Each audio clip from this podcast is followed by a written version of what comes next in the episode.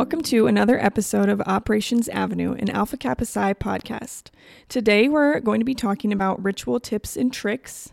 So let's just go ahead and get started. This is Amber Hambach. I'm the CERC for areas one and two. Coral Peterson, the CERC for areas three and four. Alec Moran, the Associate Director of Student Services. The first point that we'd like to remind everyone about is that any issues that you have with the pledge class should be brought up with the pledges as soon as possible. Like we talked about on our last episode or a couple episodes ago, um, you should be putting them on improvement plans if you have any struggles early on in the process. And you shouldn't be waiting until ritual ceremonies to bring up any issues with the pledge class rituals are not the place to bring those issues up. It's really rituals are a place to sort of bring the unity of what the chapter is, as well as it's an experience that all brothers have.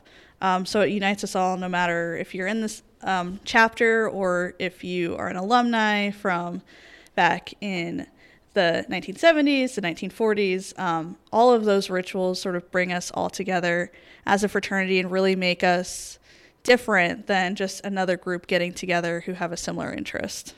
Yeah, I think it should also be like a good experience and a good memory. Um, so bringing up, you know, something that they a pledge has potentially done before their ritual starts isn't gonna. They're not really gonna think of that in a good light in their future. Yeah, and you don't want to set a precedent where every semester it's something that they don't look forward to because they hear rumors about things that have happened in the past. Yeah, definitely. And that leads us into making sure that the ritual is ready to go. You have all of the materials that you need. So, in order to do this, make sure you're practicing the ritual ahead of time. You should have a ritual team. Um, usually, that's the MOR is the head of that, of course. And you'll have the different positions that are mentioned in the ritual manual.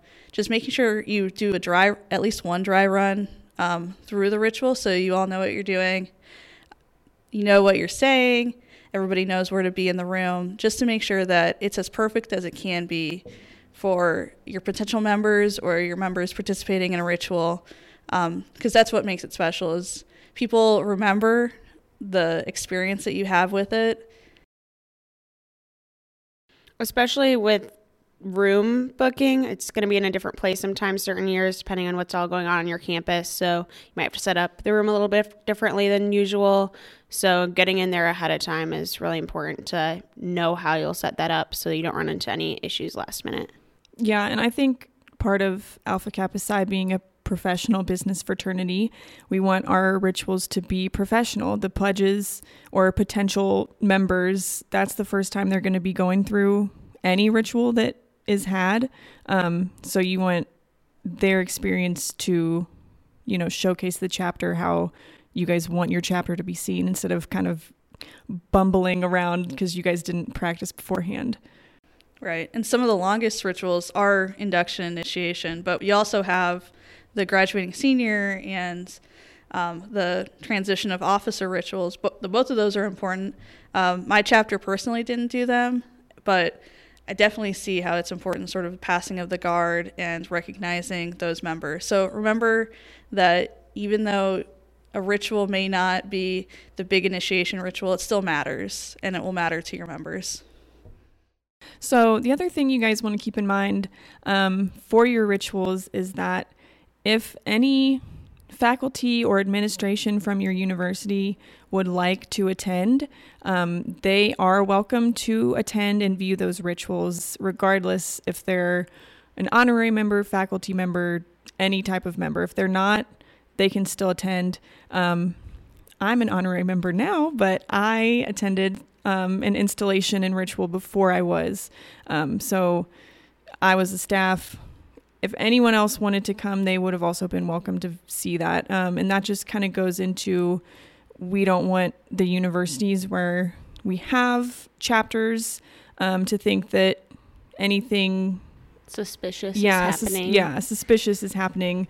Um, so if they want to see what's going on, it just kind of puts you guys in a better viewpoint, I think, in their perspective that you're just so open to allow them to come if they want to. I think that just goes into making sure you're professional at the event. So you want to make sure that your dress code is up to par of what it should be. Um, making sure that you communicate the expectations for the dress code both to members and pledges so that they're prepared for what the expectations are there. And you can always turn members away if they don't dress appropriately for the ritual. Mm-hmm. Yeah, and I think that I mean it still goes into the ritual should be kept kind of a secret. You know, it's not like you guys should be walking around campus telling everyone everything that happened in a ritual. Um, I'm actually pretty sure that's one of the first things that happens in initiation, at least, is that you re vow to not tell Disclose. the secrets of yeah of AK Psi. Um, but if one of those university administrators wants to attend, they have all the ability to do so. Yeah, and we have that line, and I know a lot of chapters will take that seriously of not sharing the secrets of AK Psi, but we have that in order for the ceremonies to be special for those attending. It's not that we're trying to hide something, it's that they're special for those attending, becoming a member, um, because not very small percentage of people have that opportunity, and so if you're in the fraternity, you're lucky enough to have that opportunity. It's not to hide something. It's not like I went and told my parents because I was so happy about my initiation. Like that wasn't breaking any rules. They can um, a pledge is free to sort of share their experience because it should be positive, but you want the secrecy or the AK what goes on in initiation is just a solemn ceremony, so it's more special if it isn't widely shared. Um, it's not to be secret, it's just to make it special for anybody else who might go through it. Yeah, and I think I will say I don't. This doesn't mean that you guys should just invite any professor that you have. Um, I think it goes more into if if they want to attend and they approach you wanting to attend. Or like if your Um, faculty advisors yeah. want to be more involved in that. Yeah, I think really the only person that you should invite that is not already a member would potentially be a faculty advisor that is not yet a faculty member. Or yeah, But like initiate them. Mm-hmm. Yeah, it's Yeah. a great opportunity to do that. you can also do that. yeah. Also, if you're trying to form a, a better relationship with your like student activities or they have their own concerns, that's a time to offer to share that with them. Is that you're not keeping anything from them. If they have questions, feel free to answer those. And speaking of keeping the ritual a secret, you want to make sure that you're not posting any pictures in robes or taking any pictures in robes. Nothing should be recorded there or taking pictures during that. It should just be kept for there in your memory forever. Great. So usually we'll have um, most rituals are done within the collegiate chapter with members or potential um, new members of pledges, but it's also a great time to include your alumni. So while you're including alumni, it's great to have them come back. Before you do that, though, make sure that you they know the expectations um, and that things have changed over time. Yes, the ritual is sort of timeless in AK Psi, but there are different things that have changed in the ritual over the years. Um, we just went through another ritual revamp um, because it needed to be done. And just so alumni are up to date and make sure that, they know what's going on and what they can expect from the ritual, especially the new um, bridge rituals with the midterm interview and the court of honor presentation, because those are both probably pretty different from what they experienced. speaking of expectations, um, you also want to make sure that your members and the potential members going through the ritual also are aware of the dress code. Um, so that is business professional. Obviously, if there's some extenuating circumstance that somebody, you know, isn't able to find a blazer or afford something like that, um, I wouldn't say they aren't allowed in. Um, but it's that's just to say don't show up in sweatpants and like a messy bun. Um, so the dress code is business professional if the members are able to, you know, have clothes like that. Because we are a professional business fraternity. I feel like this is probably the third time I've said this. Um, and we want to make sure that our rituals, everyone kind of looks the part and is playing the part that they're supposed to be playing in the ritual. Most of you should be aware of what the rituals are, and we'll go over those in more detail in a little bit. But if there's anything going on where you guys are doing one specific to your chapter that shouldn't be happening, if you have any concerns or questions about what you guys should or shouldn't be doing with that, please reach out to your volunteer team or to Amber and I, and we can help you guys with that and see if those should be a part of a different ritual or not. But there are no chapter specific rituals for AK Psi. All right. All of your rituals should be in your ritual manual. So if you have any questions, look there and then you can ask your volunteers or your CERCs on something that um, you have questions on. And if you need to remove any alumni or collegiate members from your ritual or any events in general that people are being disruptive, you do have the right to ask them to leave the ritual and then you can proceed after they leave the room. Um, one person can definitely change um, the culture, the way that an event goes, and you don't want one person to ruin that experience for the pledges or members. So make sure that it's your guys' event and make sure you take control of the room when you need to. Yeah, I mean, I think that goes just into the general like atmosphere of the ritual. Um, the members who are attending should be taking it seriously. The people that are actually going through the ritual, so potential members, officers, if you're doing transitions, whoever's the I guess, subject of the ritual, they should be taking it seriously. Um, and then the people facilitating the ritual should also. Um, so if you're reading off the ritual book and you kind of like stumble over a couple words, like that's okay, just keep going. Um, it doesn't have to be like everyone laughs about it and you make like a like with your you know just just keep going like it's totally okay people mess up talking all the time we do it on this podcast and then desiree has to edit it out for us Thank you, Desiree. so um just make sure you're taking it seriously and being serious. Um, it's not really a time to be joking around. And then, um, if the ritual is a little bit longer, um, or if you're doing like court of honor and initiation on the same day, um, just keep in mind how long of a day you're expecting your members to be a part of you know the chapter and be participating um, if there needs to be a lunch break or a snack break, bathroom break, whatever. Um, just make sure you're also including time for that as well. Also, if there's like a precedent that usually at like induction they would get lunch, and because of the timing of it or some other event, you won't be having lunch or dinner there, make sure you communicate that so that your members aren't starving at the ritual. Yeah, expecting food to be provided.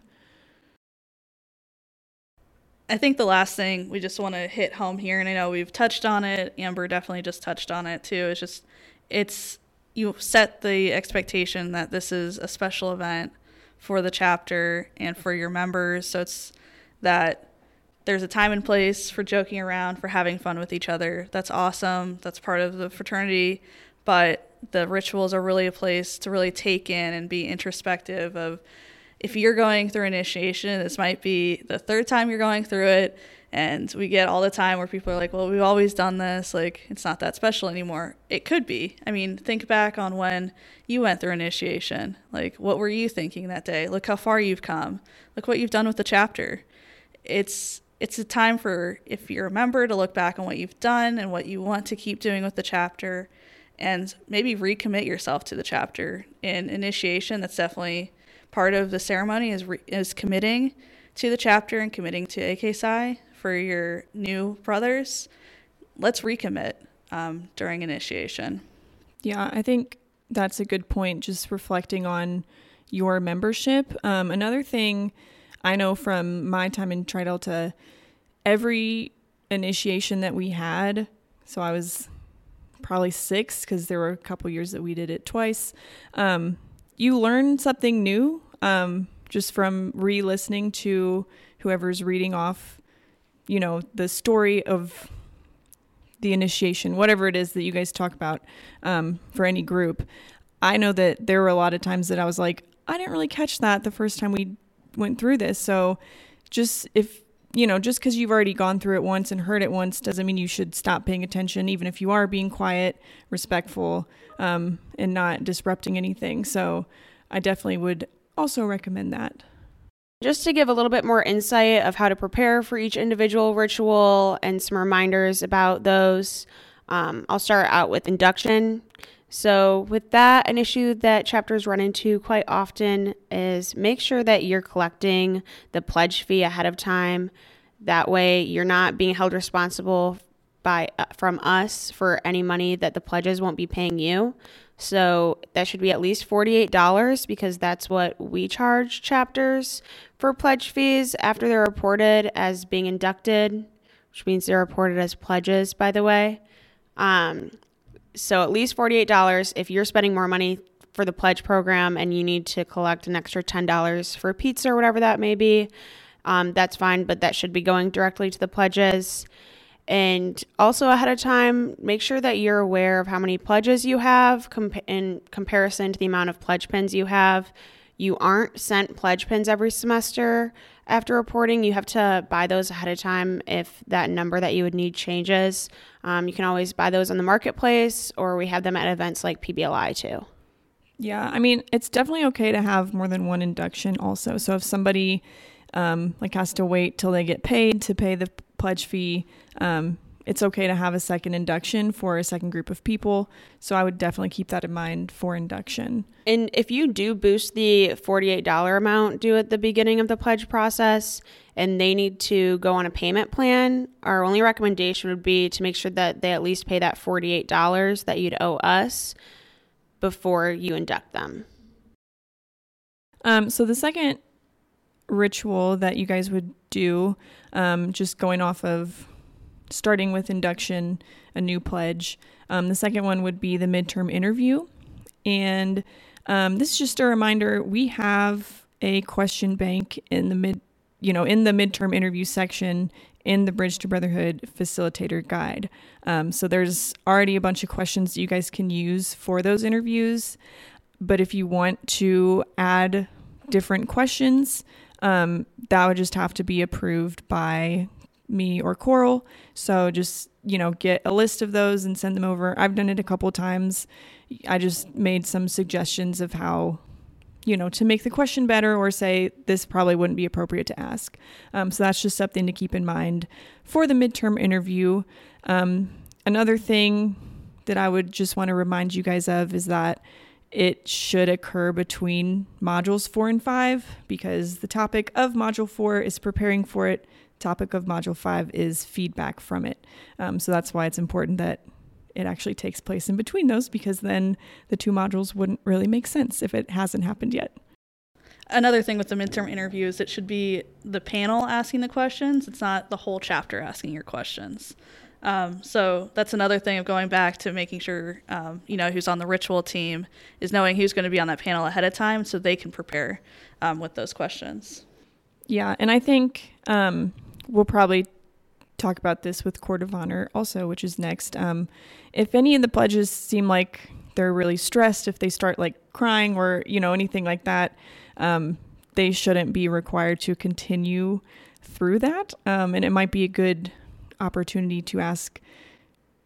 Was there something we could have done to prevent this person from feeling the way that they felt?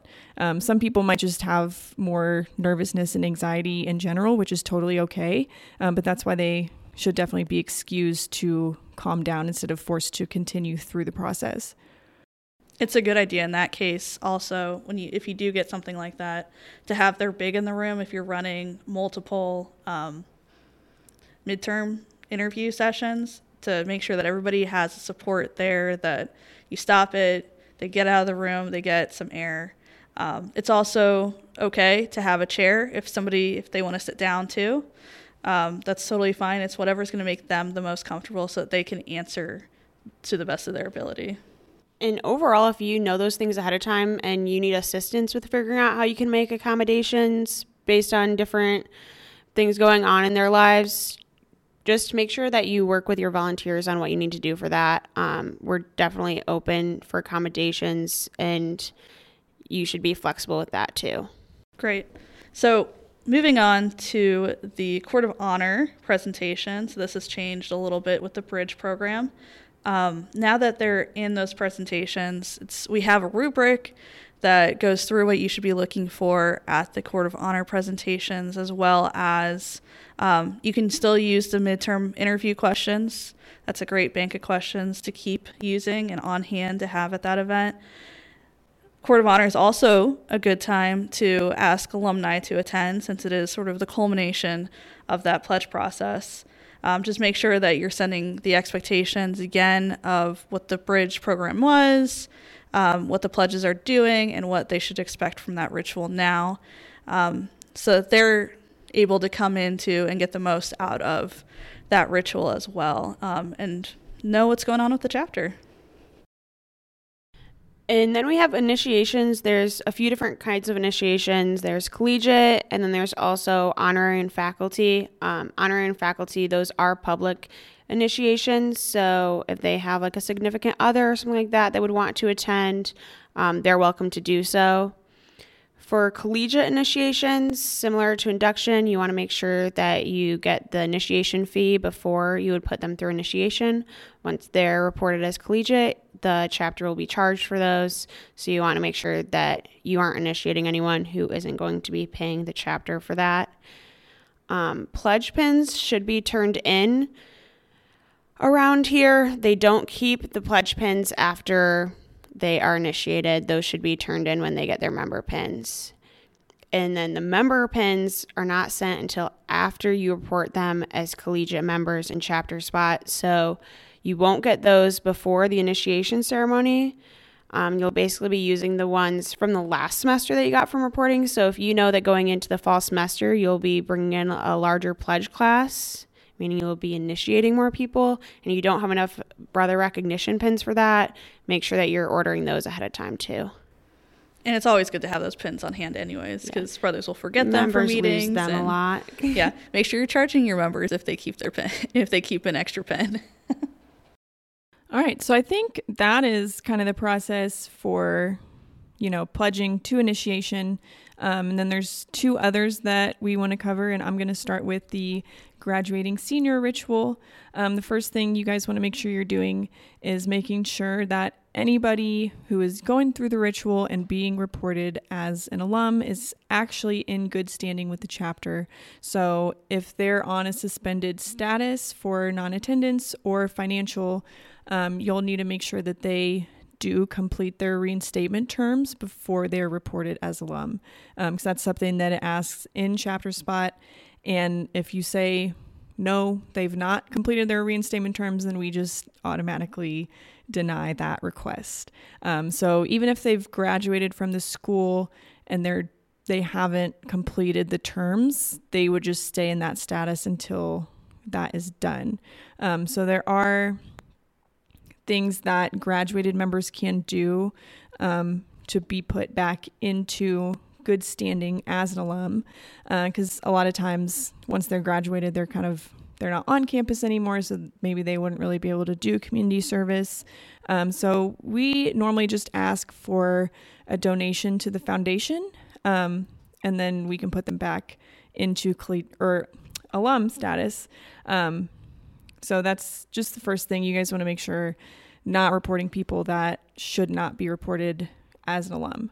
Um, so during the graduating senior ritual, um, it's just a time to recognize all of your seniors' contributions to the chapter. They've been in four years, maybe less, but you know, if they've had leadership roles, whether that's through an official executive board position or just, you know, being a role model to other members in the chapter, um, it's just a time you want to recognize all the things that they've done for your chapter. Um, and then you also should probably invite some alumni because some of those people might be the bigs of the graduating members or good friends. Um, it's just a good time for your alumni to attend just so they can feel, you know, still connected with the chapter. And it kind of, sh- you know, shows the graduating seniors that just because they're leaving the chapter doesn't mean that, you know, they're never going to be able to participate with you guys ever again.